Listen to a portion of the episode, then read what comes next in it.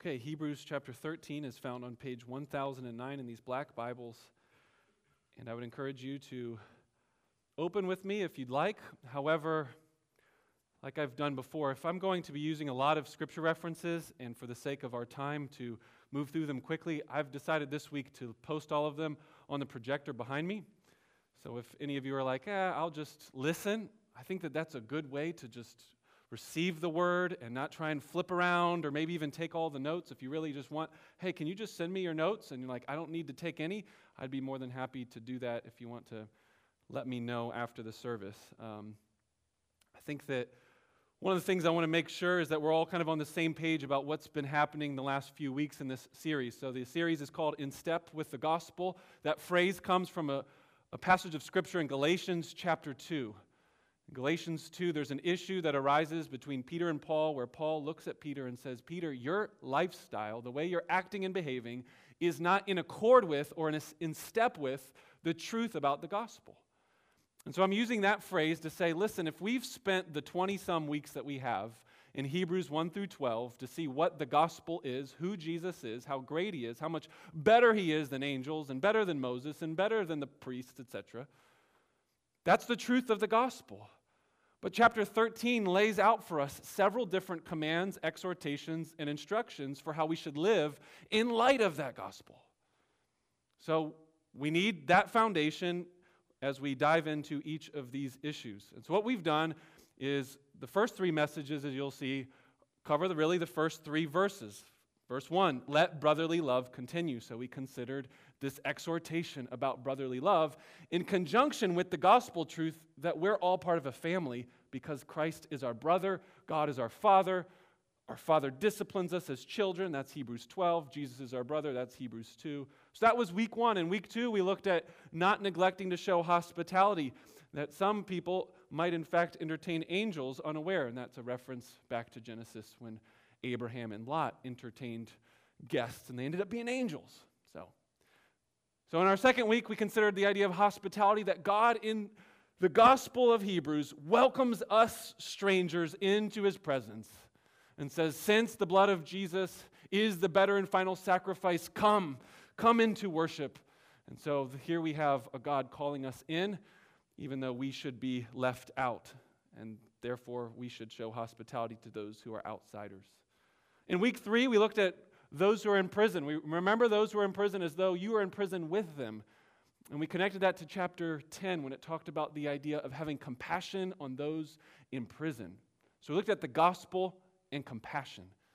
And so when we consider the way that we have been in such a terrible state that God did not stay in heaven, but he came down to where we are, there's the solidarity, is maybe the bigger word. The, the identity that God has with us by becoming a human, the humanity of Jesus. We looked at that and saw that God looked at us and met us where we were at. So we should too have compassion on those who are being mistreated and care for them. Last week was message number four.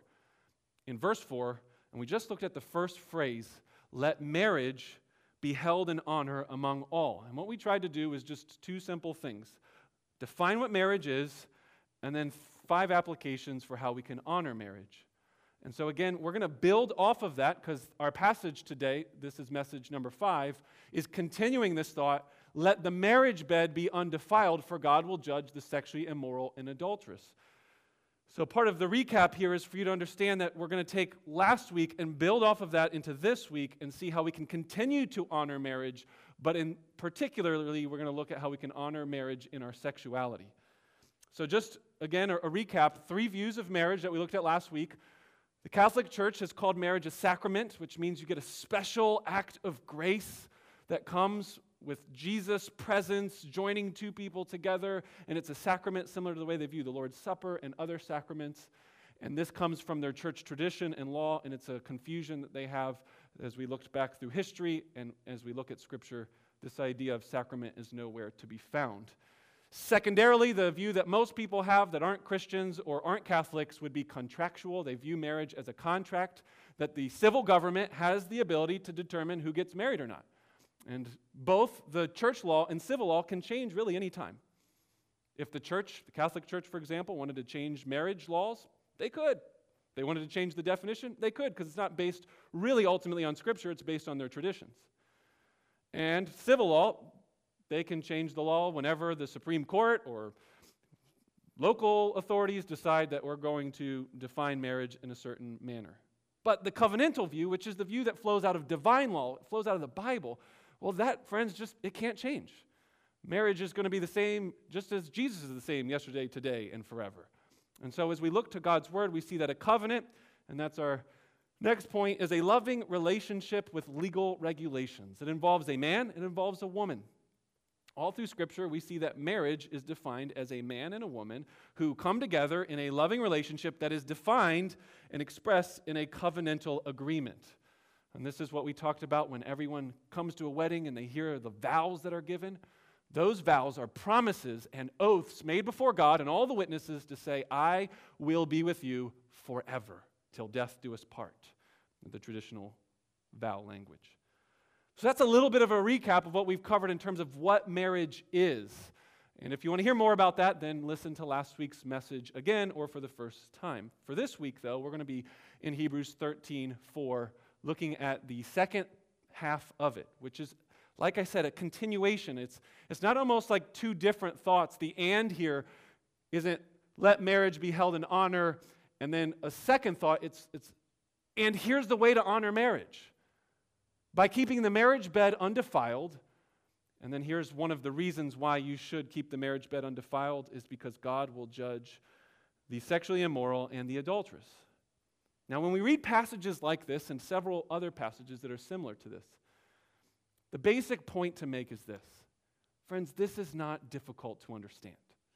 I don't care if you don't know Greek, I don't care if you hardly know English. If you can understand the words coming out of my mouth, whether or not you can even read, marriage is between a man and a woman. It should be held in honor, and marriage should be undefiled. It should be for sexual expression, which is the euphemism, the marriage bed, should be held for only those who are married. And so it's, it's quite simple in terms of when you think about what's being communicated here. What's not so simple is the application and how we do this and all of those different questions that come up, especially in our culture in our day. But hopefully, we can all see that the, the scriptures, in particular this scripture, says marriage should be seen as precious. That's actually another way to translate that word honor the preciousness of marriage because of the preciousness of the gospel in the way that we view God and Jesus and the gospel is a reflection of how we view marriage. There's a, a, link, and we considered that much last week. And in terms of our sexuality, we need to realize that all sex, both in thought and in deed, outside of the covenant of marriage, dishonors marriage and does not treat it as precious. It defiles the marriage bed. So, this concept is, is not, I think, difficult, right? Adultery. Unless you really don't understand, adultery is when two married people don't have sex with each other, but with someone outside of that marriage relationship. That's adultery. That defiles marriage. Sexual immorality is the word porneia, which has the word that you might be familiar with when we talk pornography. It has that same root in it. It's the word all, most often translated as fornication, which means sex before marriage. Which, friends, if you didn't know this, it's very, very clear in the Bible that sex prior to getting married, so if you're a single person or if you're dating, that would be defiling or dishonoring the covenant of marriage because you're having the expression of the loving relationship, but you don't have the covenant that where that expression of loving relationship should flourish and be protected and honored. I mean, if you're having sex with someone that you're dating and you're not married to them, at any moment you, they could leave you and you could leave them. This is not helpful for marriages. This is not helpful for you. And God has given these instructions for our good. So, most often, porneia means fornication, but a lot of times this word is also used as just the junk drawer word. Like, you guys have a junk drawer at home where it's like, well, there's no real organization, just throw it in that junk drawer. Well, this word kind of serves in that way. Like, okay, so there's adultery, which is some of you here are married. If you have sex with someone that's not your wife, that's adultery. Now, everyone else, if you're not married, that's you. Okay? So this kind of simple, isn't it? You're either married or you're not married. And if you're not married and you're having any sexual activity in your thought or in your deed with your body, then, friends, that is porneia. That is sexual immorality. And that defiles marriage when we act or think in those ways. So I think, like I said, this is easy to understand, but it can be extremely difficult to apply. So, what I want us to do, as we've done every single time in this In Step with the Gospel series, is look at the gospel through the lens of Hebrews 1 through 12. So, we're going to see seven passages of Scripture in Hebrews 1 through 12, and then we're going to look at three applications for this passage for our church.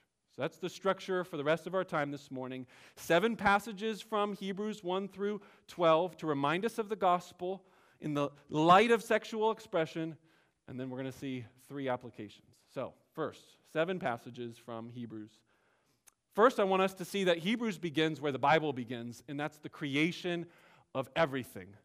God created sex because that's a part of creation. So when we read Hebrews 1 1 through 3, it says that God spoke to our fathers through the prophets. And then in these last days, he has spoken to us through his son, Jesus Christ. And through Jesus, who's the heir of everything, through Jesus, God created the world. And it's through Jesus that he upholds the world.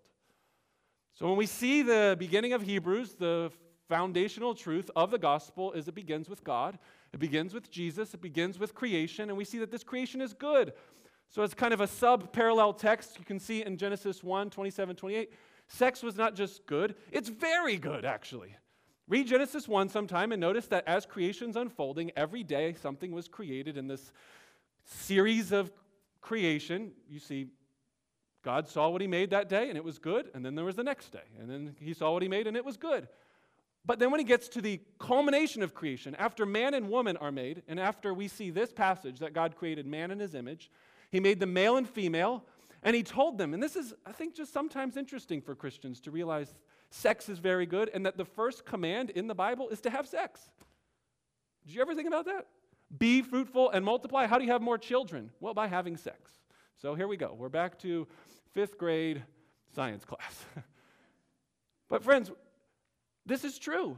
The first command ever to find, you know, in the Bible is sex is very good. In fact, I don't know if this is pushing it too far, but the next passage, if you read Genesis chapter 2, you'll see in Genesis chapter 2 that it's not good that man should be alone. In other words, you could say potentially that a creation in God's original design without a woman and therefore without sex is not a good creation. So, in fact, creation without sex is not a good God designed creation. And so, I think one of the things as we consider this reality is that I think it does us a lot of dishonor to marriage contradiction to Scripture, and harm when we talk so negatively or maybe so proactively about like saving sex for marriage. And sometimes I've heard a lot of teenagers, for example, like, all I was ever told is sex is bad, sex is bad, don't have sex, don't have sex. It's like, friends, especially if you're not married yet and you're a young person, you should be hearing that God created sex and it's normal and right for you to desire sex within its proper context. What's happened is that sin came into the world. And this is what we see in Hebrews chapter 2 verse 8. In Hebrews chapter 2 verse 8, we see that we're slaves to our sexual sin. Not explicitly, but this verse kind of summarizes the fall of all humanity. Because in Hebrews chapter 2, as we remember looking back, creation is wonderful. It is majestic. And oh God, oh God, how majestic is all of your creation. And the Hebrews writer quotes that psalm, Psalm 8. And he says that all the things of creation were subjected underneath the feet of human beings. And it's a, it's a meditation and a quotation from what we just read in Genesis chapter 1. But when you look at creation, and when you look at specifically creation and the sexual expression of creation, do you see man mastering over sex and using it as the gift God gave? Or do you see sex driving men and women? And that we're enslaved to it? See, who's really of sub- subjection to one another? So at present, we don't see a world where man and women are in harmony with God's creation and design and having sex as a wonderful gift of his creation like he intended. Instead, we don't see, no, you can stay there. Instead, we don't see everything in subjection to mankind. We see mankind's sin ruining all of God's creation, including sexual expression. We see a world where adultery is being promoted through websites these days, making it as easy for people to commit adultery, the very thing that we're told to honor the marriage bed. Let's just make it as easy as possible for people to find partners to commit adultery. We see a world where sexual immorality is pervasive and everywhere.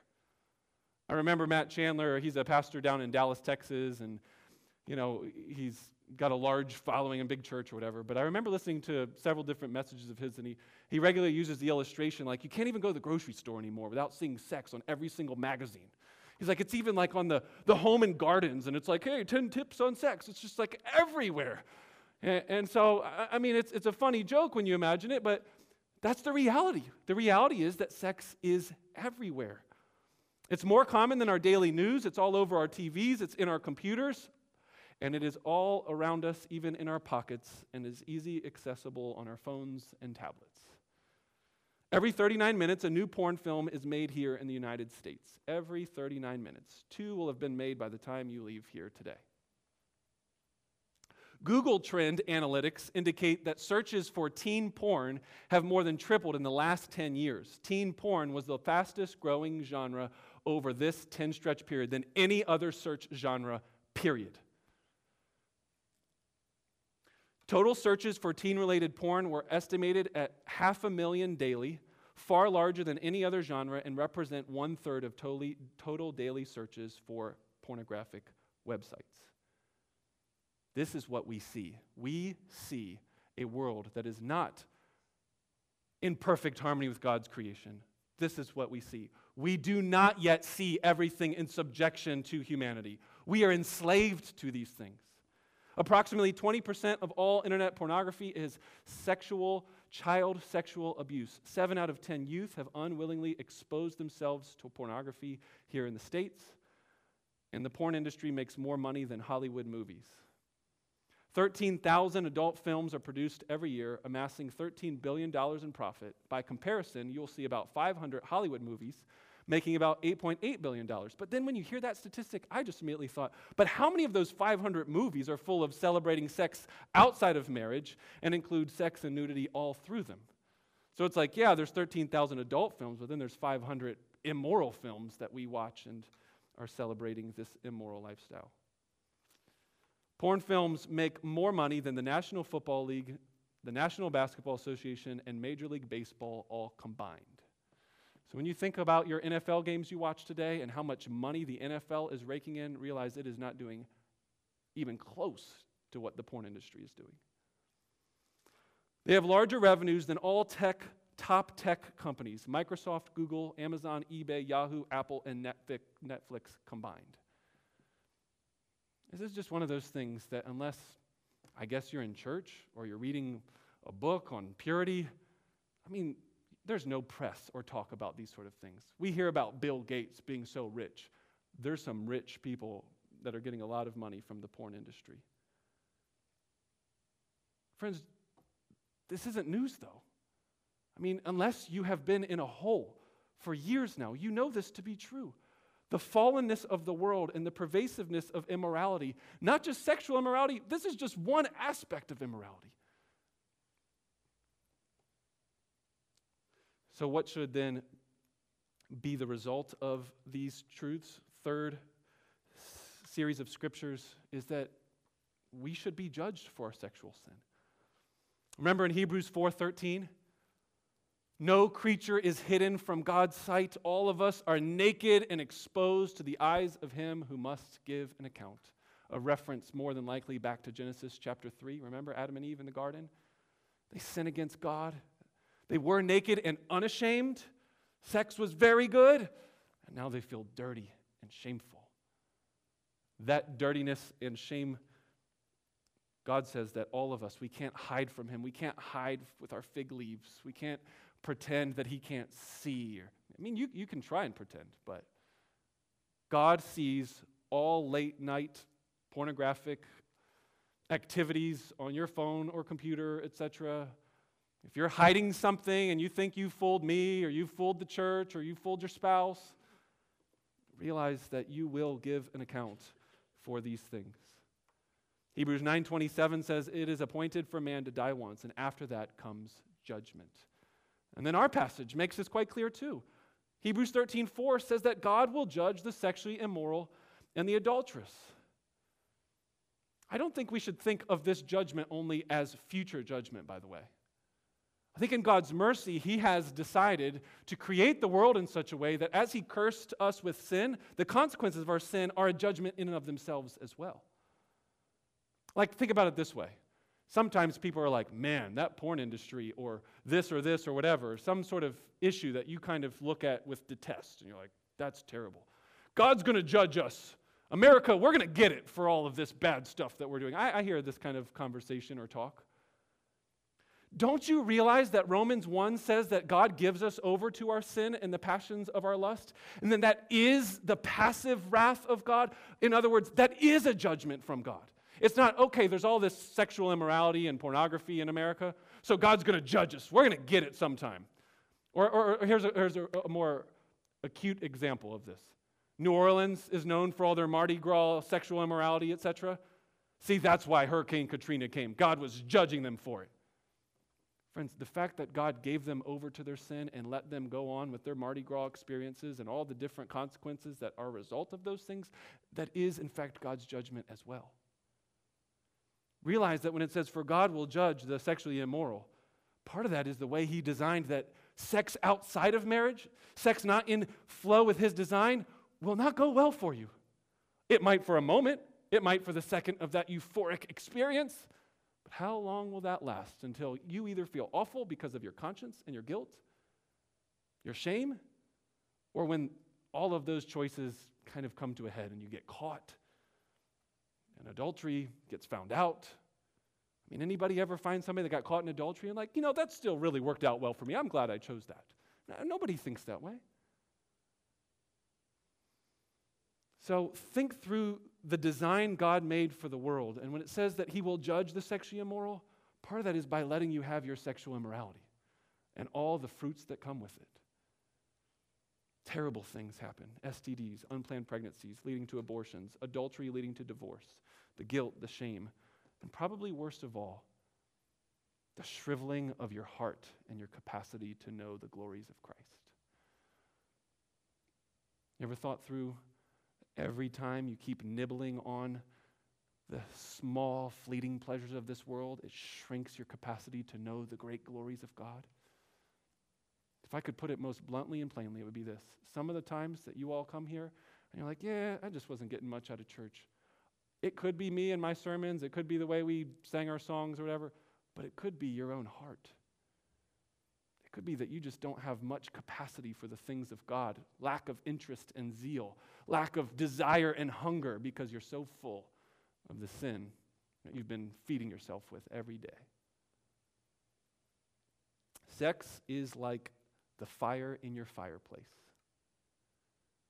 Fires and fireplaces, I'm a big fan of them. We have a little debate in my house right now, and one of us is a fan, one of us is not. It gets all like smoky and smelly. And I'm like, that's, that's exactly what fireplaces are supposed to do like, create a fire. But you see, why my wife doesn't like the fire is because it's not just self contained. All of it needs to stay in the fireplace. When the smoke starts coming out, then it's kind of ruining the atmosphere of everything else, in her opinion. I think it's improving, etc. but if the fire gets out of the fireplace, if we have a fire in our living room, I mean, it burns the whole house down. Sex is the same exact way. Sex in marriage is like a fire in a fireplace that warms the house, creates intimacy and wonderful aromas that people like me enjoy.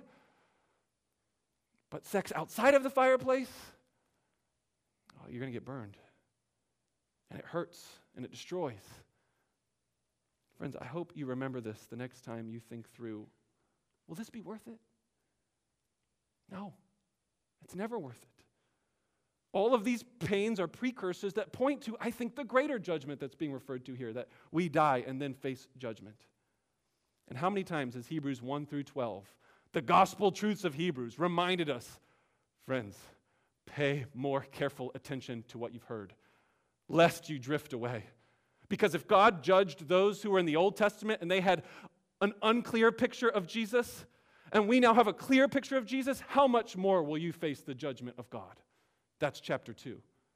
Friends, think about the, the men and women who were wandering in their unbelief and not trusting the promises of God in the wilderness.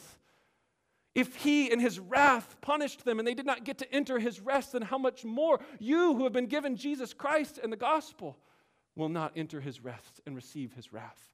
That's chapters 3 and 4. Or how about in chapter 10? Remember that message I gave where I said, Are you ashamed of the wrath of God? Our God is a consuming fire. For those who continue deliberately in their sin, there will be no more sacrifice of sin for you. Hebrews is making this plain, friends.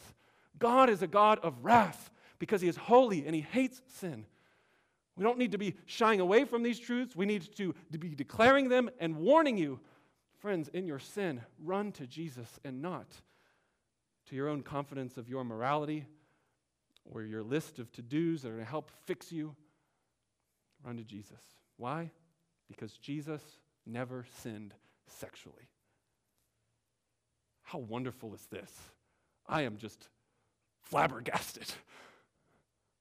Maybe, I, I, don't know if you are. In every respect, Jesus Christ has been tempted in every way that we are. He was a man, he had hormones, he had anatomical body parts that all men, I would imagine, have. There's no description of him being some weird mixture of God man that's abnormal from a normal man. He's a normal, fully man, fully man, fully God. And as fully man, he was tempted in every way sexually that you men have been. But think of, think of this, especially you men. Never once had a lustful thought, never once had sex, remained single and pure for 30 plus years of his life, and not for a second had a glancing look at a woman inappropriately. The purity of Jesus and that's why I have this next passage, Hebrews chapter 7. You know, in our passage in Hebrews 13 4, it says that marriage should be honored by all, and the marriage bed should be undefiled. The same word about undefiled is used about Jesus here. We have a high priest, Jesus, who is holy, innocent, and then there's the word undefiled, unstained, pure separated from sinners, exalted to the heavens, and he has no need to offer sacrifices daily. Why doesn't Jesus have a need to do that? Well, first, for his own sins, he doesn't have any sin. Remember chapter 4. Lived his whole life free from sin. And then he has no need to act, actively offer sacrifices for us because he offered one sacrifice once and for all. Which leads us to our fifth and wonderful truth Jesus saves sexual sinners. He saves all sinners, obviously every kind of sin you could imagine. If you're not struggling with sexual sin, there is hope in Jesus Christ today for all kinds of sin. But in today's message, we're talking about sexual sin.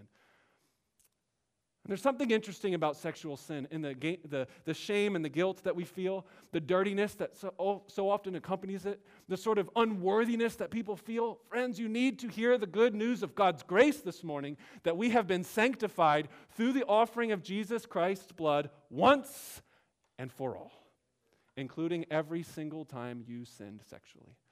I, I, can remember the day. You know, I was sitting in a conference where John Piper was preaching on sexual sin, and he was talking about how this is one of the worst things that's happening to young people today. And he was talking about it in terms of missions. Why aren't young people going and giving their lives for Jesus? Because they're so guilty of sexual sin that they feel unworthy to serve God. And then he said this, this, this stuck with me. He says, you don't need the morning after pill, you need the morning after gospel.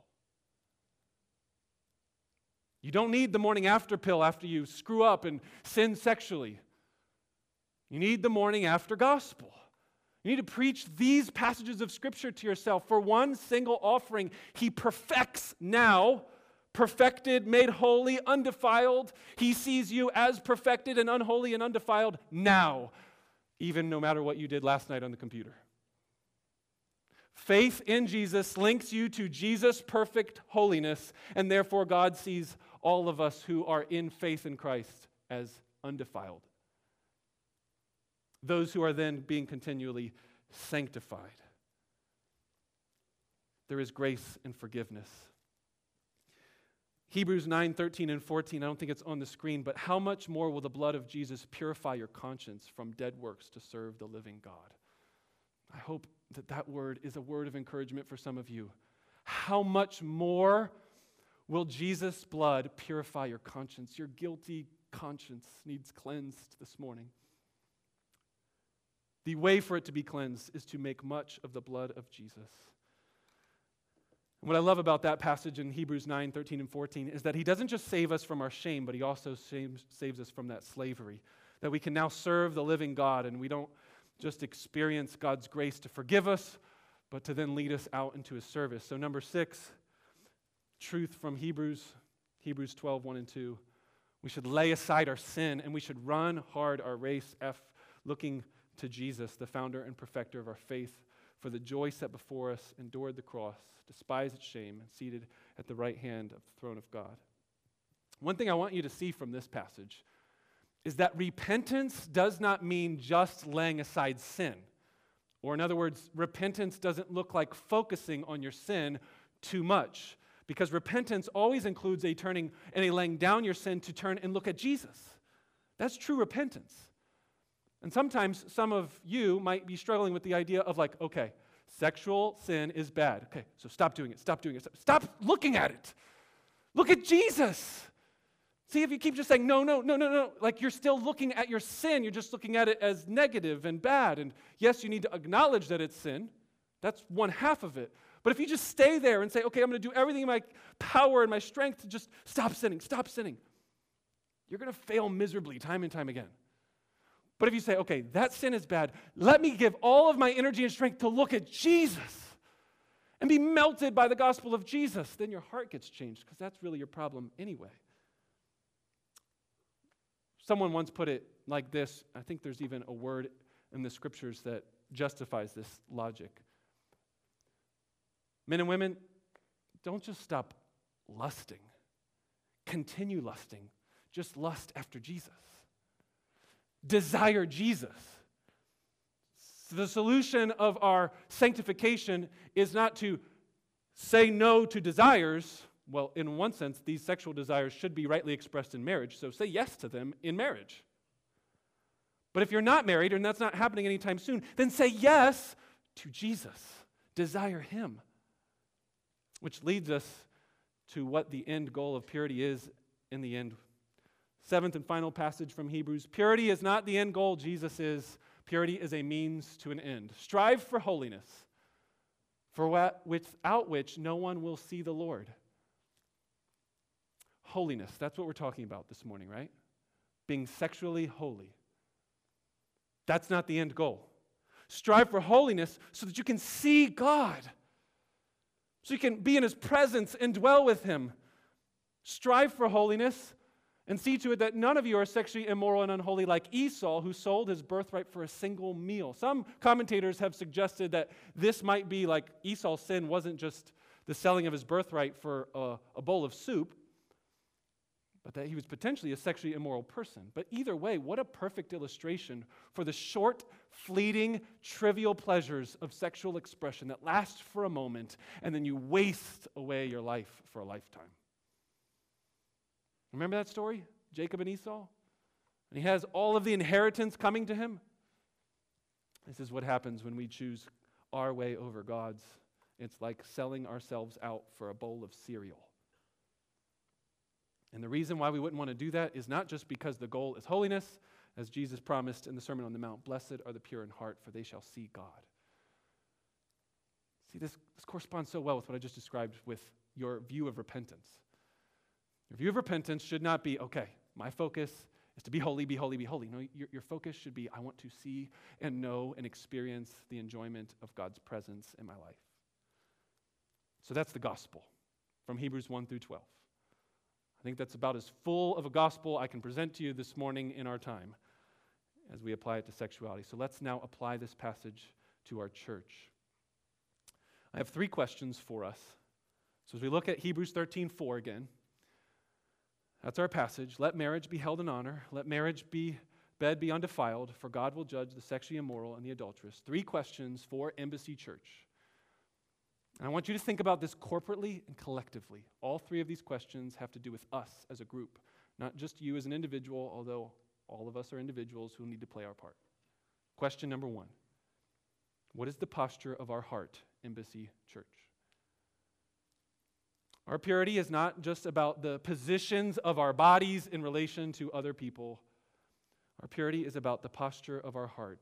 Jesus made this brutally clear when he quotes, or when I quote Matthew chapter 5, 27 and 28. You've heard it said, You shall not commit adultery. That's one of the things we're supposed to keep the marriage bed pure and undefiled. Don't commit adultery. But Jesus says to us, Anyone who looks at a woman with lustful intent has already committed adultery with her in his heart. Later on in Matthew chapter 15, Jesus is going to say it's, in fact, porneia, the same word we have in our passage, flows out of our hearts. All evil things, including sexual immorality, flow out of our heart. Which is preposterous when people say, well, Jesus never talked about homosexuality, for example.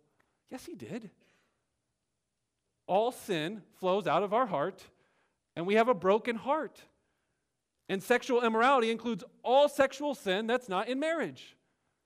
And Jesus rightly defined marriage in Matthew 19 as what God joined together in Genesis 1 and 2, let no man separate a man and a woman. So, what does your heart say?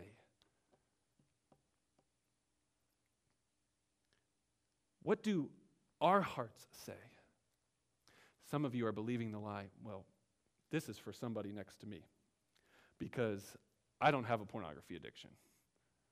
I'm not lusting after naked people on a computer screen. I've never committed adultery.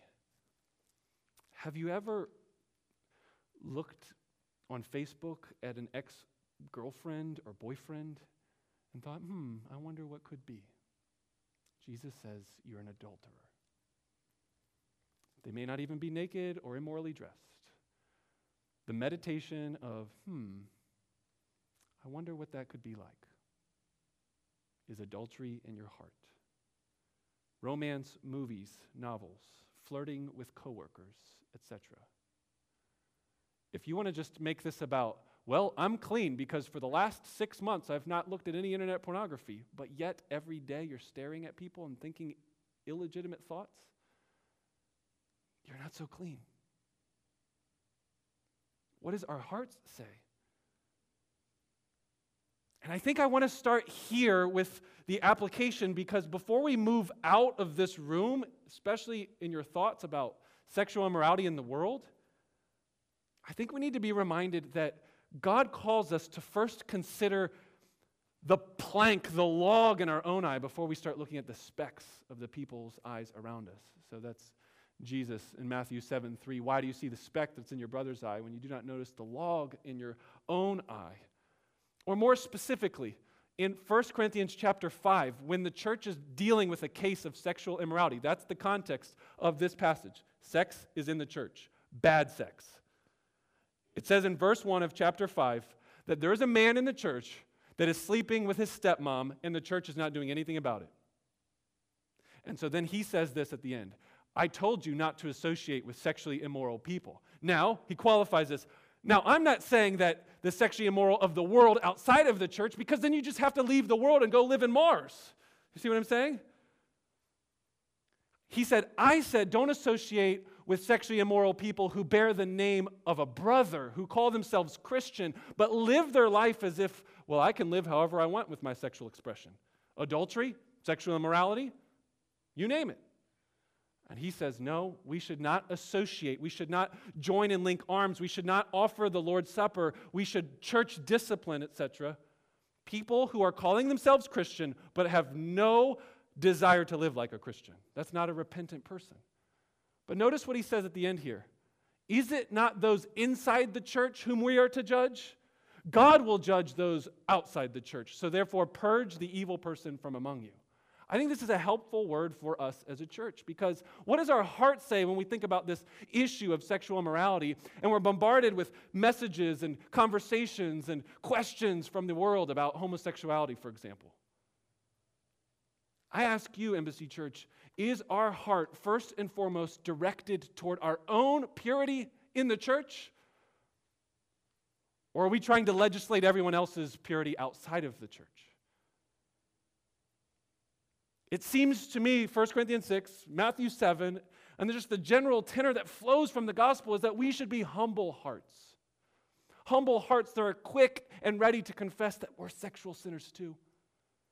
We're not just trying to go around and tell you, hey, homosexuals, you're sinners and God's going to judge you. No, no, I'm a sexual sinner and God's going to judge me too. And that's why we need Jesus Christ. Let's examine our hearts and ask ourselves are you right now thinking the majority of this message has been for somebody outside of the church? Or have you forgotten that the preacher is not preaching to non Christians in chapter 13? Chapter 13, verse 4, is addressed to the brothers and sisters in the church Christians, brothers and sisters, members of Embassy Church. Let's honor marriage. Let's pursue purity. So, so many questions abound in this moment, right? Where do you go? What do you say? So many issues to deal with, and I'm sure we will not exhaust them all, and some of you will certainly feel uh, wanting. But I ask us do we have a posture of love in our hearts toward sexual, immoral people, and humility and patience, and still at the same time stand for truth? How, how, can, how can we wrap all of those things up? Stand for the truth about marriage and sexual expression, but yet at the same time be humble, quick to confess our own sin, patient with those who are sinning, and ultimately and first and foremost, love them. Because that's the trump card of the day. Every conversation I've ever had with anybody is, well, that's not loving. I think this passage is the best passage to go to. You've already heard it read. It's 1 Corinthians 6, 9 through 11. This was your assurance of pardon today after a prayer of confession? Or do you not know that the unrighteous will not inherit the kingdom of God? Do not be deceived, neither the sexually immoral, that's our word porneia, nor idolaters, nor adulterers, nor men who practice homosexuality, nor thieves, nor the greedy, nor drunkards, nor revilers, nor swindlers will inherit the kingdom of God. We should tell people this. We should not be ashamed of it. It is true, and it is most definitely loving to warn people of the judgment of God. But it is also extremely loving to present it in such a way that this homosexual practice and sexual immorality, almost every single time these things are in the Bible, they are listed with a whole bunch of other sins around them. So, friend, I ask you, he who has no sin, cast the first stone. Are you faultless in all of that list? Never stolen, never been greedy, never gotten drunk, never been a reviler or a swindler, never had any other sexual immoral expression, even if it's heterosexual sin. You see what I'm saying? I think it serves and loves people well, and it's humble if we point out that homosexuality, although it is sin, and as we stand for that truth as a church collectively, but we also do that with humble, broken hearts, knowing that we are no better off than any homosexual person in this room or outside of it. It is loving and patient to realize that same sex attraction is different from being defined by the lifestyle of homosexuality. There is so much more to be said on that topic, but you need to know, friends, having the desire of same sex attraction and feeling as if all I've ever known my whole life, and this could be some of you in this room, all I've ever known in my life is that I desire the same sex. We see now that this current world we live in is not in line with God's original design, including our sexual orientation. So, therefore, it should not surprise us if we understand the gospel truths we've just rehearsed that some people's sexual orientation will be out of line with God's design. Therefore, it would be very inappropriate to say, God made me this way. Maybe you were born into a sin broken world that has a sexual orientation towards the same sex person.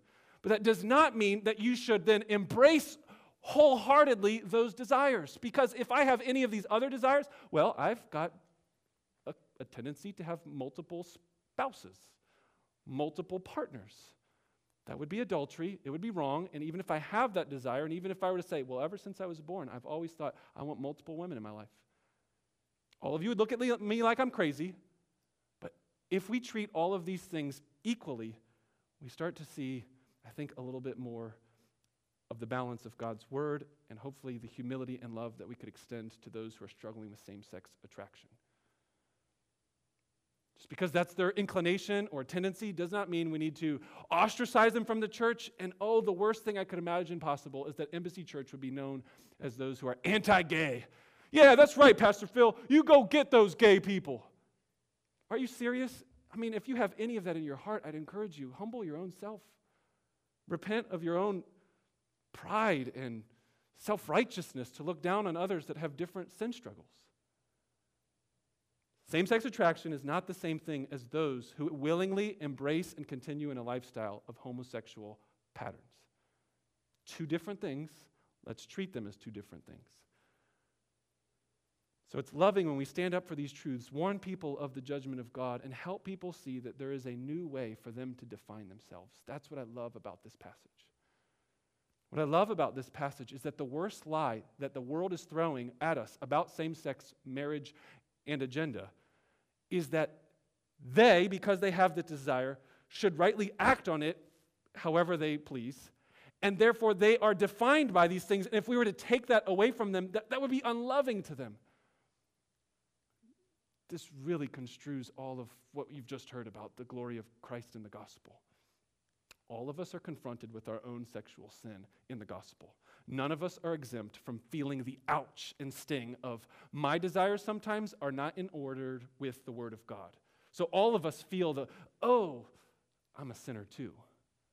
And therefore, all of us should be redefining our identity, not in terms of our sexual expression, but in our relationship with God. It is loving, and it is probably the most loving thing to share with people the good news of the gospel that such were some of you. You were defined this way, but you're not this way anymore. You were washed, you were justified, you were cleansed. That most definitely is loving when we tell people these truths.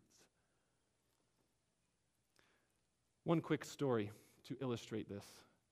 When I lived in Washington, D.C., I was working at a fine coffee establishment called Starbucks. As I was there, I had at least half of my coworkers engaging in sexual immoral practices of same sex marriage, even because DC had just recently, before I started working there, approved same sex marriage. And one couple in particular, they were actually dating each other and then eventually got married. One of the persons was feeling extremely guilty because she grew up in a Christian background and she felt ostracized from her family. And she knew that I was a preacher guy and that I was studying Bible and that I was in seminary. And so she came up to me, and this was just cold, right out of nowhere. Hi, how are you? Hey, Phil, I got a question for you. like, whoa. And she says, My family thinks because I got married to my girlfriend that I'm going to go to hell. Do you think so too? Hello. I mean, friends, I think I really want to ask you, what do you think you would have said in that moment? Because I can tell you that it was not because of my great intellect or gifts of eloquence or whatever.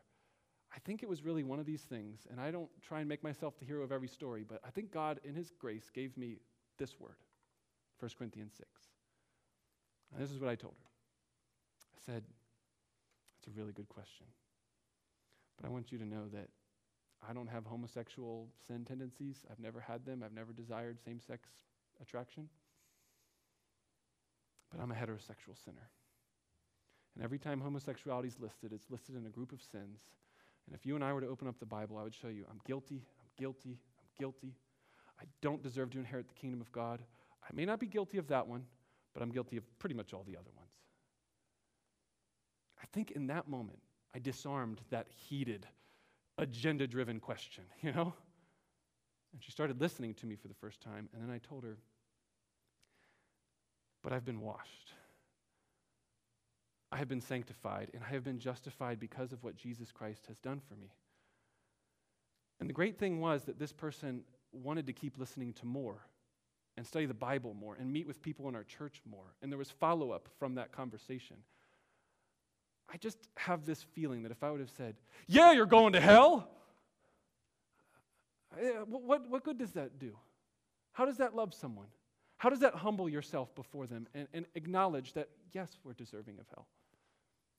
See how you can still stand for the truth but love someone and put yourself down where they're at and say, listen, I may not have your sin struggles, but I've got plenty of them. So, more than anything, I offer that story to you as an illustration for how I think we can potentially be a loving, humble, stand for truth, and patient with the complexities of these things. Is that the posture of your heart this morning? Two quick final questions. What is your plan and strategy for growing in holiness? And I want you to hear about this as a you plural. What is your plan, our plan for sexual immoral holiness? Expressing ourselves rightly. We've seen in Hebrews that perseverance in the faith is a community project. And that in chapter 3, we're told that we should not be given over to the deceitfulness of our sin, but rather we should encourage each other every day as long as it's called today. So I just want to exhort all of you does your plan include other brothers and sisters in this room? And if it doesn't, I'd urge you to make immediate plans starting today to have some sort of discipling relationship where you can talk through these issues and help one another with the deceitfulness of sin. Thirdly, what is our purpose as a church? Again, there's a lot more that we can say on this, but I want to make it plain. My aim in this message is not to present to you our plan as a church to change the laws of America or the Supreme Court or even of our local school districts. Our purpose as a church is not to make everyone around us moral. Our purpose is to preach the gospel of Jesus Christ, uphold the truth of his word, to honor and treasure marriage because it points to the gospel of Christ. And if our mission is achieved, we believe that that will be the best for the world and our community, and hopefully it has rippling effects to our society as we look at school districts and Supreme Courts. But know this, friends. Most Christians throughout all of history have not lived in government systems where you have the freedom to vote nor the opportunity to make change. So that creates a whole bunch of controversies. But most Christians have lived in pagan, secular, sexually immoral societies, much like and maybe even worse than ours, and the gospel still flourishes. Our church should not be coward or afraid or worried or struggling with what are we going to do? Look what the Supreme Court did. Just let the Supreme Court do whatever they want. And if any of us, as individual citizens of the United States, want to use and stand up for truth, their opportunity to vote and make legislation change, by all means, friends, as individual Christians who are citizens of this United States, use those privileges rightly. But you will not be hearing agendas or missions or plans for us to gather around as a church and say, we're going to change the legislation of America. Our hope is to present to you the beauty of the gospel of Jesus Christ. And so we want to conclude this morning with a song that we've never sung before that I think just beautifully, poetically presents you the gospel of Jesus Christ. And I want to show you the song lyrics first, okay?